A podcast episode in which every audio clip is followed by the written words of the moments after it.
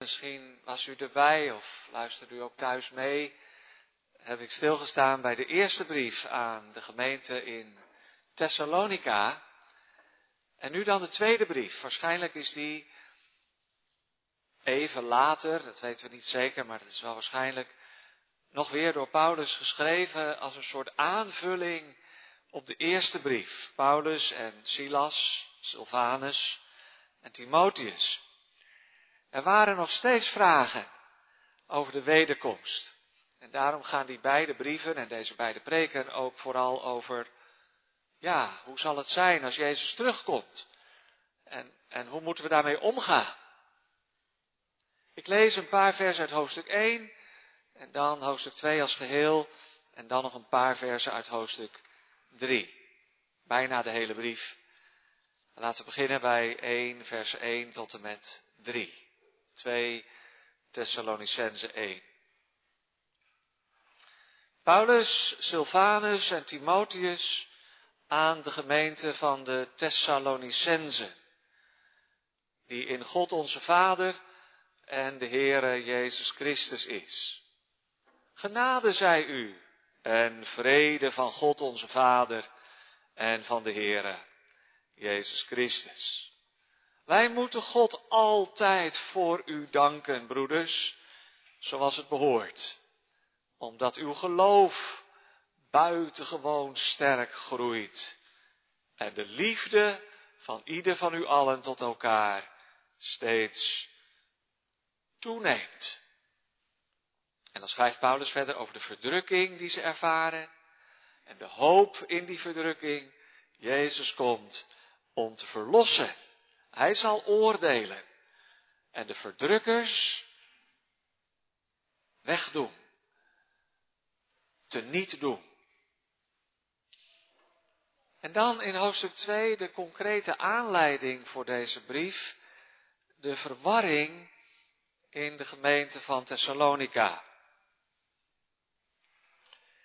En wij vragen u dringend, broeders, met betrekking tot de komst van onze Heer Jezus Christus en onze vereniging met Hem, dat u niet snel aan het wankelen wordt gebracht of verschrikt, niet door een uiting van de geest, niet door een woord en ook niet door een brief die van ons afkomstig zou zijn, alsof de dag van Christus al aangebroken zou zijn.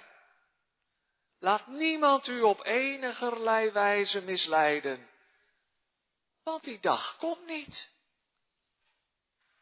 Tenzij eerst de afval gekomen is en de mens van de wetteloosheid, de zoon van het verderf, geopenbaard is, de tegenstander, die zich ook verheft boven al wat God genoemd of als God vereerd wordt, zodat hij als God in de tempel van God gaat zitten en zichzelf als God voordoet. Herinnert u zich niet dat ik u deze dingen zei toen ik nog bij u was?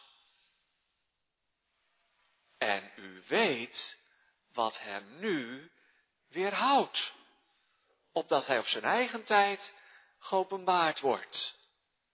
Want het geheimenis van de wetteloosheid is al werkzaam. Alleen is er iemand die hem nu weerhoudt, zodat hij uit het midden, totdat hij uit het midden verdwenen is. En dan zal de wetteloze geopenbaard worden. De Heere zal hem verteren door de geest van zijn mond en hem te niet doen door de verschijning bij zijn komst. Hem wiens komst overeenkomstig de werking van de Satan is, met allerlei kracht en tekenen en wonderen van de leugen en met allerlei misleiding van de ongerechtigheid in hen die verloren gaan, omdat zij de liefde voor de waarheid niet aangenomen hebben om zalig te worden. Daarom zal God hun een krachtige dwaling zenden, zodat ze de leugen geloven opdat ze allen veroordeeld worden die de waarheid niet geloofd hebben, maar een behagen hebben gehad in de ongerechtigheid. Maar we moeten God altijd voor u danken, broeders, die geliefd bent door de Heere, dat God u van het begin verkoren heeft tot zaligheid in heiliging door de geest en het geloof in de waarheid. Daartoe heeft Hij u geroepen door ons evangelie om de heerlijkheid van onze Heere Jezus Christus te verkrijgen. Sta dan vast, broeders, en houd u aan de overleveringen waarin u onderwezen bent door ons woord of door onze brief. En onze Heere, Jezus Christus zelf, en onze God en Vader, die ons heeft liefgehad en ons een eeuwige troost en goede hoop gegeven heeft uit genade, mogen uw harten vertroosten en u in elk goed woord en werk versterken. En dan nog een paar versen uit hoofdstuk 3, vanaf vers 10. Want ook toen wij bij u waren, bevalen wij u dit. Als iemand niet wil werken, zal hij ook niet eten. Want wij horen dat sommigen onder u ongeregeld wandelen. Ze werken niet, maar ze zijn bezig met nutteloze dingen. Zulke mensen bevelen wij en sporen wij namens onze Heere Jezus Christus aan, dat ze in alle rust aan het werk gaan en hun eigen brood eten. En u, broeders, wordt niet moe om goed te doen. Tot zover de lezing van de schrift en als kerntekst lees ik nog een keer hoofdstuk 2, vers 1 en 2a. En wij vragen u dringend, broeders, met betrekking tot de komst van onze Heere Jezus Christus en onze vereniging met Hem, dat u niet snel aan het wankelen wordt gebracht of verschrikt. Schrik niet, wankel niet, Jezus komt. Dat is de boodschap voor vanmiddag, geliefden in de Heere Jezus Christus in de jonge gemeente van Thessalonica, Joodse christenen, christenen met een heidense achtergrond, klein, misschien een honderdtal mensen in een grote stad, verdrukt. Het is altijd niet zo gemakkelijk. Het was een oproer. Ze werden vals beschuldigd als staatsgevaarlijk. In die kleine gemeente daar in Noord-Griekenland leefde een sterke verwachting van de komst van Jezus. Jezus die ons verlost van de toekomende toren. En twee weken geleden hebben we vier dingen geleerd uit de eerste brief. Ik noem ze alleen maar even. Ja, Jezus komt om ons te verlossen, maar vergeet niet wat Hij gedaan heeft kunt zo bezig zijn met de wederkomst, dat je de kruisiging en de opstanding van Jezus zou vergeten. Dat was één. En dan, ja, Jezus komt straks om ons te verlossen, maar dat vraagt ook nu om een heilig leven. Hij is er ook nu bij, elke dag. Leef zo, alsof hij elke dag zou terug kunnen komen. En dan, wees niet bezorgd over anderen. Die mensen die al overleden waren, zouden ze er wel bij zijn? Daar zorgt God zelf voor. Ze zullen opstaan uit de doden en zeker niet achterblijven. En dan, als laatste punt van de vorige keer, Jezus komt als een inbreker. Weet u het nog, jongens en meisjes? Jezus een inbreker? Nee toch? Ja, zo staat het wel in de Bijbel. Als een dief in de nacht. Maar niet voor jullie, zegt Paulus er dan bij. Voor jullie komt hij als de bruidegom. En nu is het wel mooi dat in die tweede brief aan de gemeente van Thessalonica Paulus er nog drie dingen aan toevoegt. Dan hebben we in totaal zeven punten om mee te nemen, ook als wij nadenken over de wederkomst van Christus. En het eerste waar het in deze brief over gaat, in dat eerste hoofdstuk, zou je kunnen samenvatten met de woorden schrik niet. Wees niet verschrikt, wees niet bang. Want Paulus gebruikt wel degelijk woorden die misschien een beetje angstaanjagend zijn. En je kunt het je ook voorstellen dat die mensen daar in Thessalonica zo vol waren van het laatste oordeel en van de wederkomst van Christus, de majesteit en de heerlijkheid van God. God die aan het begin van de wereldgeschiedenis staat die alles heeft geschapen. God die er straks ook een einde aan zal maken. In het laatste oordeel op de jongste dag. Dat ze misschien ook wel een beetje ongerust waren. Hoe zal dat zijn? En ik denk dat we dat gevoel ook wel herkennen. Nou ja, misschien staat die wederkomst ook wel heel ver bij ons vandaan. Omdat we zo druk zijn met de dingen van deze wereld, de dingen die voorbij gaan. Je kunt er zo door in beslag genomen worden. Er zijn zoveel mensen om ons heen die helemaal niet geloven dat er een einde aan deze wereld komt. Ja, wel over een paar miljoen jaar of eerder, als we niet oppassen met het klimaat, dan maken we er zelf een einde aan, omdat de planeet onbewoonbaar wordt. Ja, misschien dat er straks, ja, als de sterren, dus de, de zon ontploft, dat er dan ook een einde aan komt. Maar dat is zo ver weg. Daar zijn de meeste mensen niet mee bezig. Dat hele wereldbeeld is natuurlijk ook anders van de mensen waar we mee leven. Ze houden geen rekening met de schepping, maar zeker ook niet met het einde van de wereld.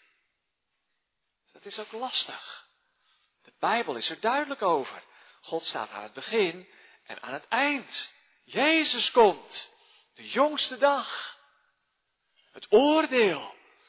Waarin de boeken open zullen gaan. En waarin alles aan het licht gebracht zal worden. Nou dan, denk je over de afgelopen paar weken. Is zoveel aan het licht gekomen waar je niet vrolijk van wordt. Denken jullie daar dan ook wel eens over na? Dat je denkt, ja, ik wil het allemaal niet weten. Liever niet. Maar als alles aan het licht gebracht wordt, wat in het verborgen door de mensen gedaan is, zal dat zijn? Zullen veel mensen dan niet alle reden hebben om zich kapot te schamen? Zoals nu mensen dat zeggen als er dingen aan het licht komen die niet deugen.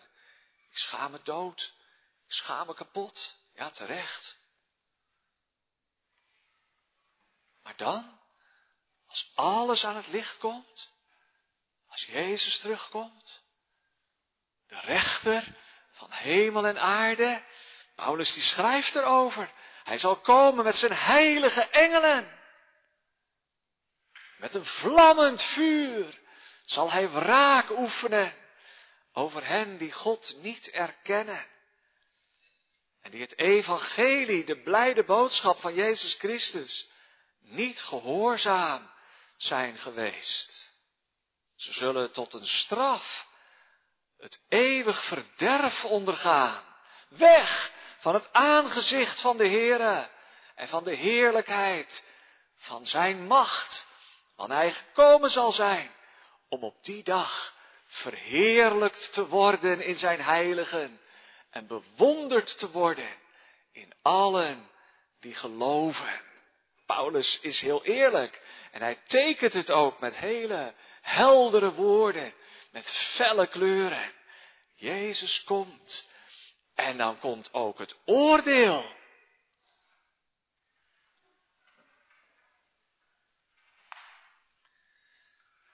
Ben je er klaar voor?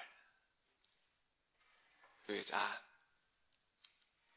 Wie zal op die grote morgen buigen voor zijn majesteit?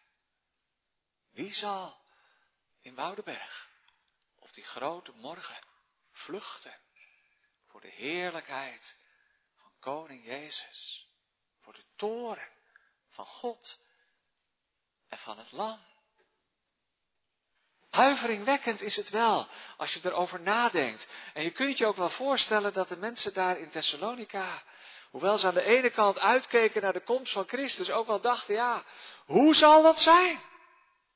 Hoe moet ik me dat voorstellen? Dat alle mensen zullen opstaan? Dat alle mensen geoordeeld zullen worden? Het gaat toch alle verstand te boven? Je kunt daar toch niet bij? Het is zo onwerkelijk ook. Ik heb dat ook. Als je denkt, hoe moet ik me dat voorstellen? Nou, dat laat ik dan maar weer aan de Heere God over. Het is misschien soms zo onwerkelijk dat we het ook een beetje wegduwen. Laten we maar niet te veel over nadenken. Maar in ieder geval is de eerste boodschap van deze brief. Wees niet bevreesd. Ook al is het huiveringwekkend, onzagwekkend, want de rechter is jouw redder.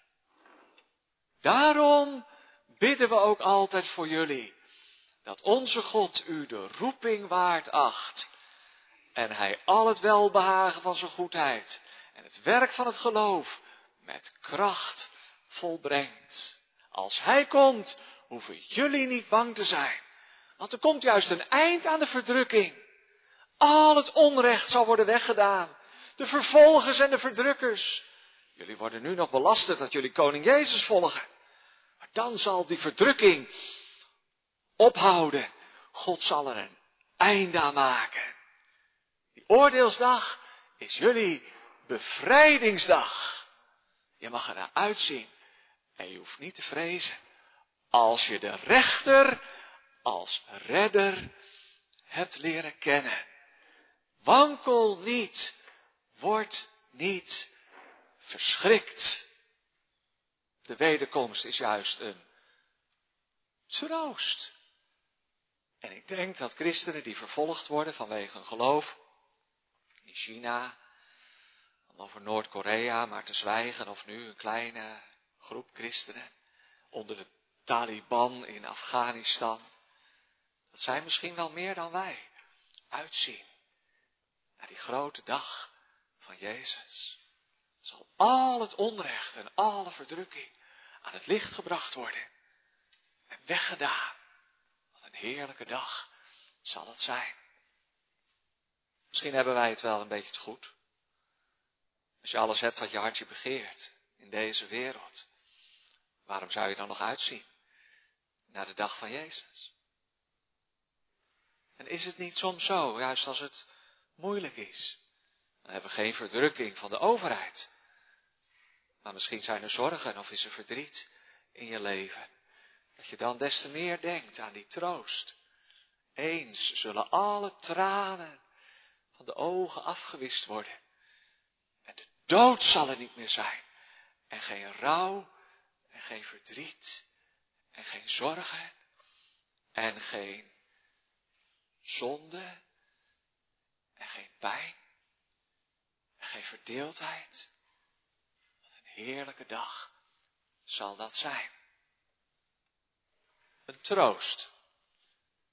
Schrik niet. Jezus komt. Maar, en dat is het tweede uit deze brief, er was ook nog een andere schrik. Een verwarring. Mensen werden aan het wankelen gebracht. Wankel niet, zegt Paulus. Want ja, eerlijk is eerlijk, als je het over de toekomst hebt. De ene zegt dit en de ander zegt dat. En weer iemand anders weet weer iets anders te vertellen. We zijn nieuwsgierig naar de toekomst. En we weten maar één ding zeker, dat we niks weten. Ik weet niet wat er morgen gebeurt, jij wel? Ja, je hebt je plannen. Je weet wat je van plan bent, maar je weet niet wat er gebeurt toekomst is voor ons verborgen. En dat maakt ons mensen ook een beetje nieuwsgierig. Wat staat ons te wachten? En er waren allerlei mensen in Thessalonica die gingen dat precies invullen. Zelfs met de geest. Misschien zeiden ze wel de Heilige Geest heeft het mij laten zien. Of met een woord. God heeft mij iets geopenbaard. Dat heb je nog wel eens, dat mensen dat zo claimen. Daar moet je altijd voorzichtig mee zijn. En zeker als ze zeggen, nou, ik heb, God heeft me dat en dat voor jou geopenbaard. Dan zeg ik maar, nou, als dat zo is, dan zal hij het mij ook wel openbaren. We moeten voorzichtig mee zijn. Of door een brief zelfs. Er waren brieven in omloop van Paulus met zijn naam eronder. Een valse brief, geen echte. Als een brief die, alsof wij die geschreven zouden hebben. Misschien zeiden mensen wel, nou, ik heb iets gelezen van apostel Paulus. En waar ging het dan om? De dag van de Heer Jezus is er al, zeiden die mensen. Ja, nog niet de bazuinen en ook nog niet de opstanding, maar ze bedoelden daarmee, eigenlijk is het, het is al begonnen. De eindtijd. De dag van Christus is er al. En nog even. En dan komt hij terug. En dan zegt apostel Paulus, wacht even, dat gaat veel te snel. Ik zal het jullie uitleggen. Die dag komt nog niet. Want God heeft nog een plan. Met heel de wereld. Dat is het tweede. Of als je wil doortellen, het zesde punt over de wederkomst. Er staat heel duidelijk. Laat niemand van jullie verleid of misleid worden. Vers 3 van hoofdstuk 2. Want die dag komt niet. Even wachten nog. Even nog geduld. Want er moet eerst nog van alles gebeuren. Wat God ook in zijn heilsplan met de wereldgeschiedenis heeft vastgelegd. God heeft de tijd. En, soms denk je, hoe houdt hij het vol, hè, onze schepper? Met alles wat er gebeurt in de wereld. Wat een ellende. Wat een kwaad. Maakt God er geen eind aan? Waarom grijpt hij niet in? Waarom was het niet gelijk afgelopen na de Tweede Wereldoorlog? God heeft het laten doorgaan, ja, totdat de geallieerden de overwinning behaalden. Gelukkig maar. Maar ja, we mogen anderzijds ook wel dankbaar zijn dat God zoveel geduld heeft, als waren wij er niet geweest. Als de wereldgeschiedenis in de vorige eeuw was opgehouden, hadden wij nooit het evangelie kunnen horen. Dan, dan, dan hadden we niet eens bestaan. Dus God heeft een plan. Ook in de 21ste eeuw, blijkbaar, moeten nog mensen geboren worden. Moeten nog mensen christen worden. Moet het koninkrijk van God nog worden uitgebreid. Het is het einde nog niet. Die dag komt nog niet zei Paulus toen. En nu zijn we 2000 jaar verder, bijna. En misschien moeten we dat nog wel zeggen.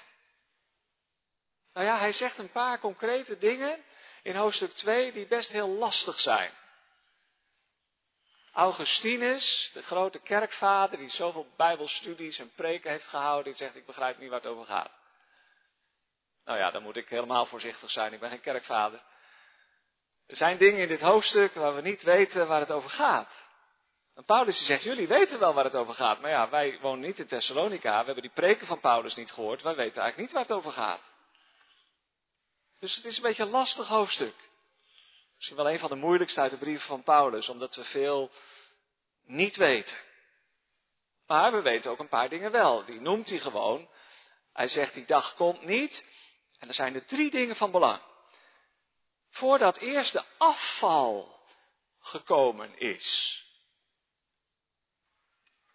De afval, en dan denk je toch eigenlijk aan een massaal afhaken van mensen die christelijk waren of christen waren en er de brui aan geven en zeggen nou voor mij hoeft het niet meer.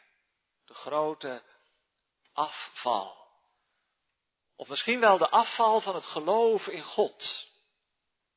Nou, die gemeente van Thessalonica die was net gestart. Voordat die grote afval komt, dat zit er natuurlijk een beetje in verweven, moet eerst de zending komen. Er moeten eerst veel meer mensen tot geloof komen in Thessalonica.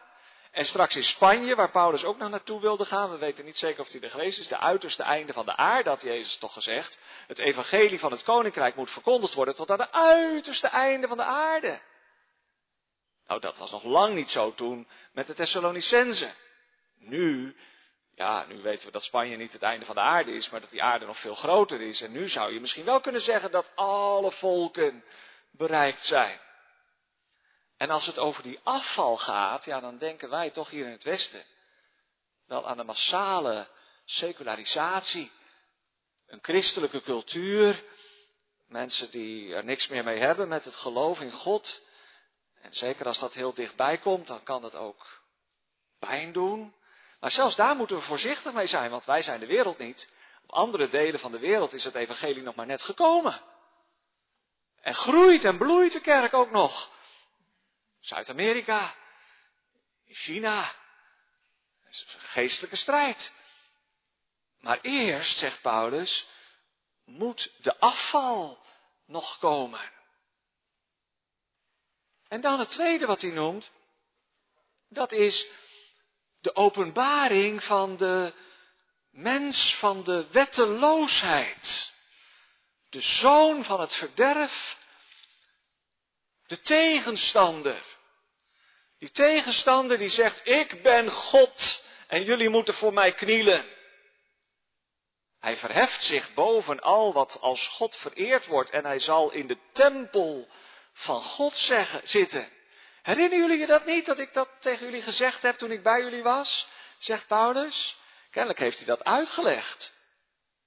Wie is dan die zoon van de verderfenis? Zo wordt Judas trouwens ook genoemd. Wie is die mens van de wetteloosheid? Is dat een bepaald type mens? Of is dat iemand? Veel uitleggers verbinden deze teksten met de antichrist uit de brieven van Johannes. De antichrist moet nog komen. Wie is dat dan? Ja, in Noord-Korea weten ze wel wie dat is. Kim Jong-un. Die van alle mensen aanbidding eist, net als zijn vader en zijn opa.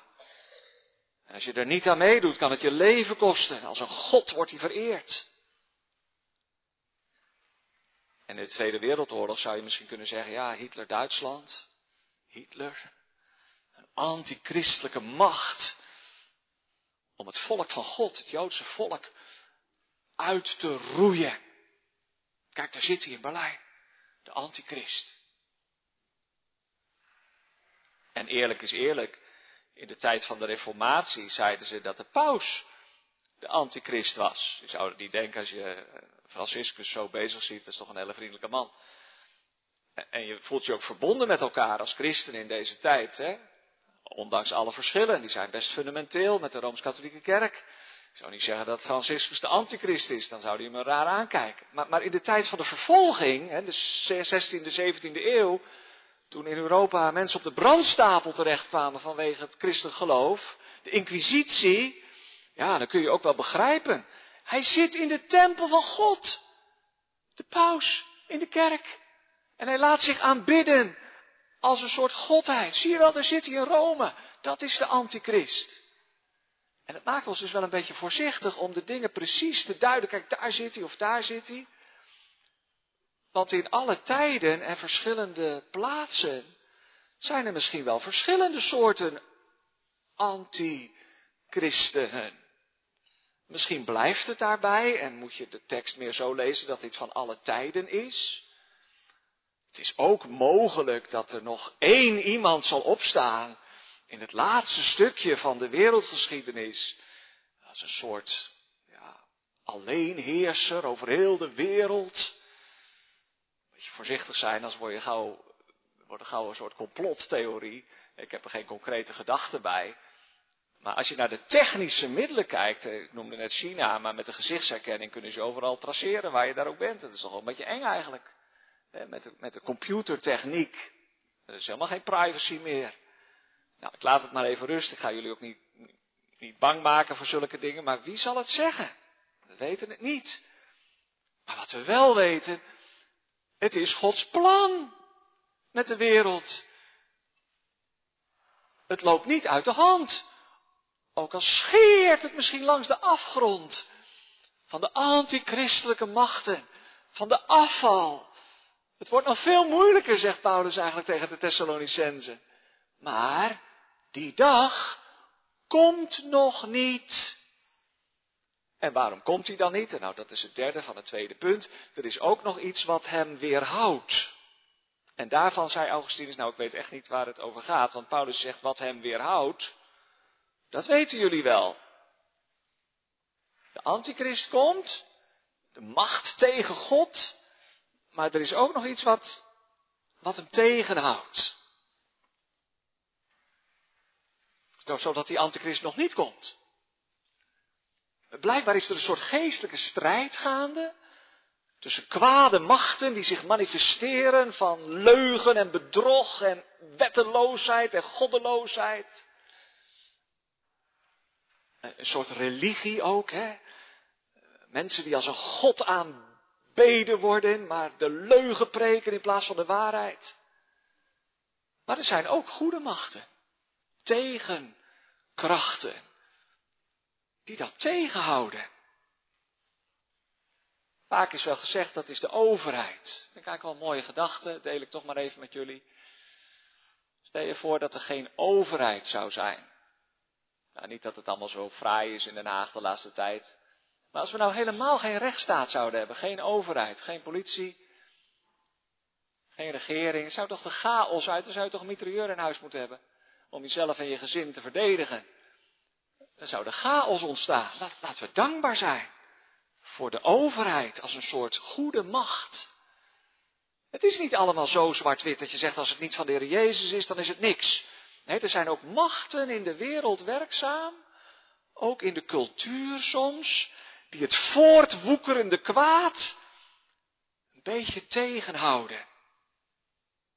Aan de ene kant, dat is nog een ander voorbeeld, heb je de macht van de seksuele revolutie.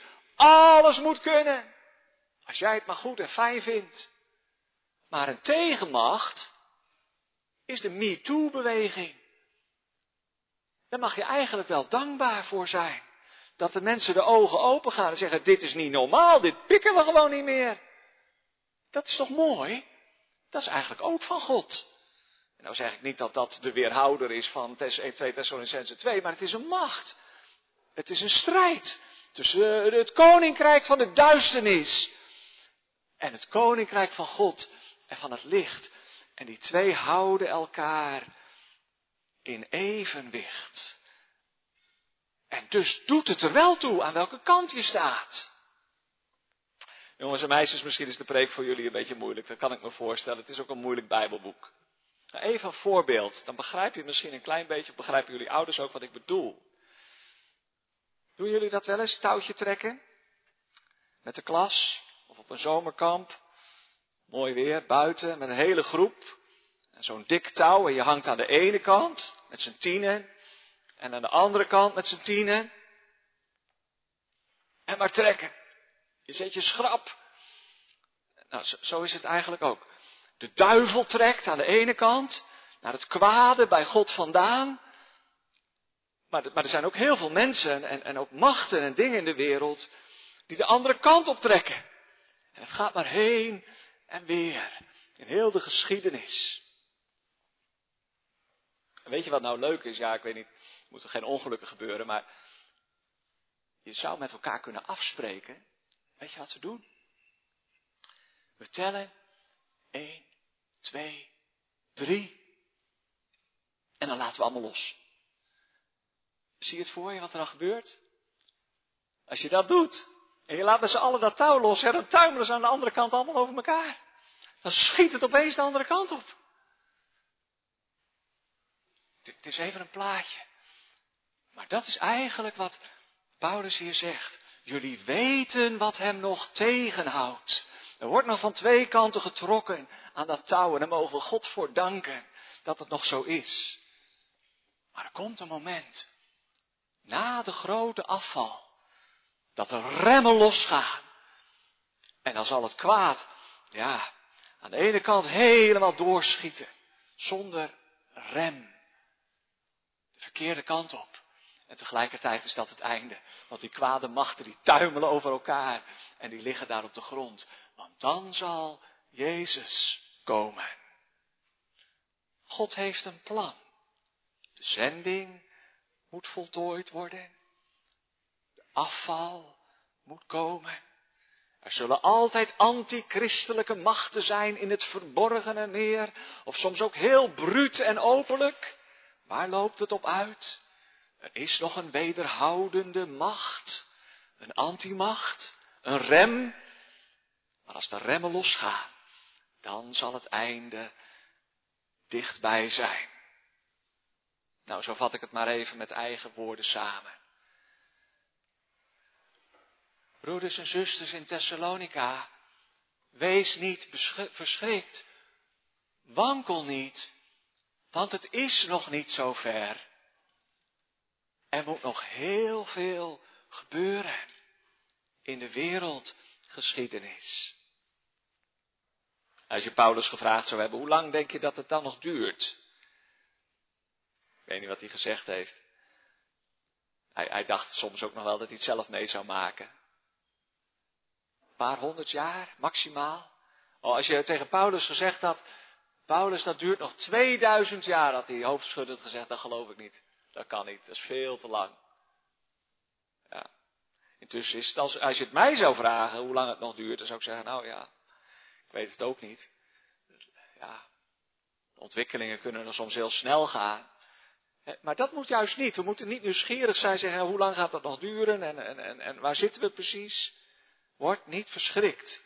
Als je mij vraagt en zegt het duurt nog 2000 jaar tot het jaar 4000 na Christus, dan zou ik ook hoofdschuddend zeggen dat kan niet, dat is veel te lang.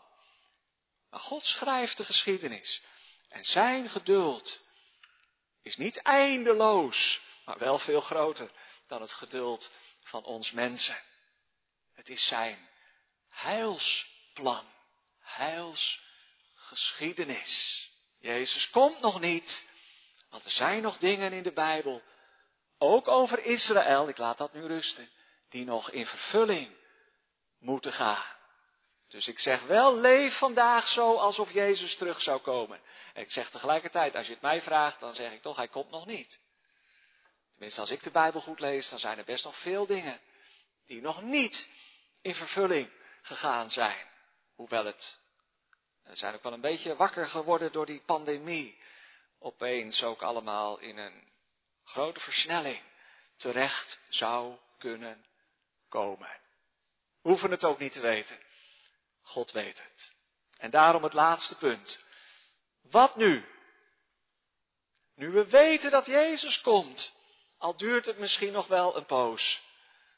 Langer dan we zouden hopen, daar in Thessalonica, of langer dan we denken. Wat weten we ervan?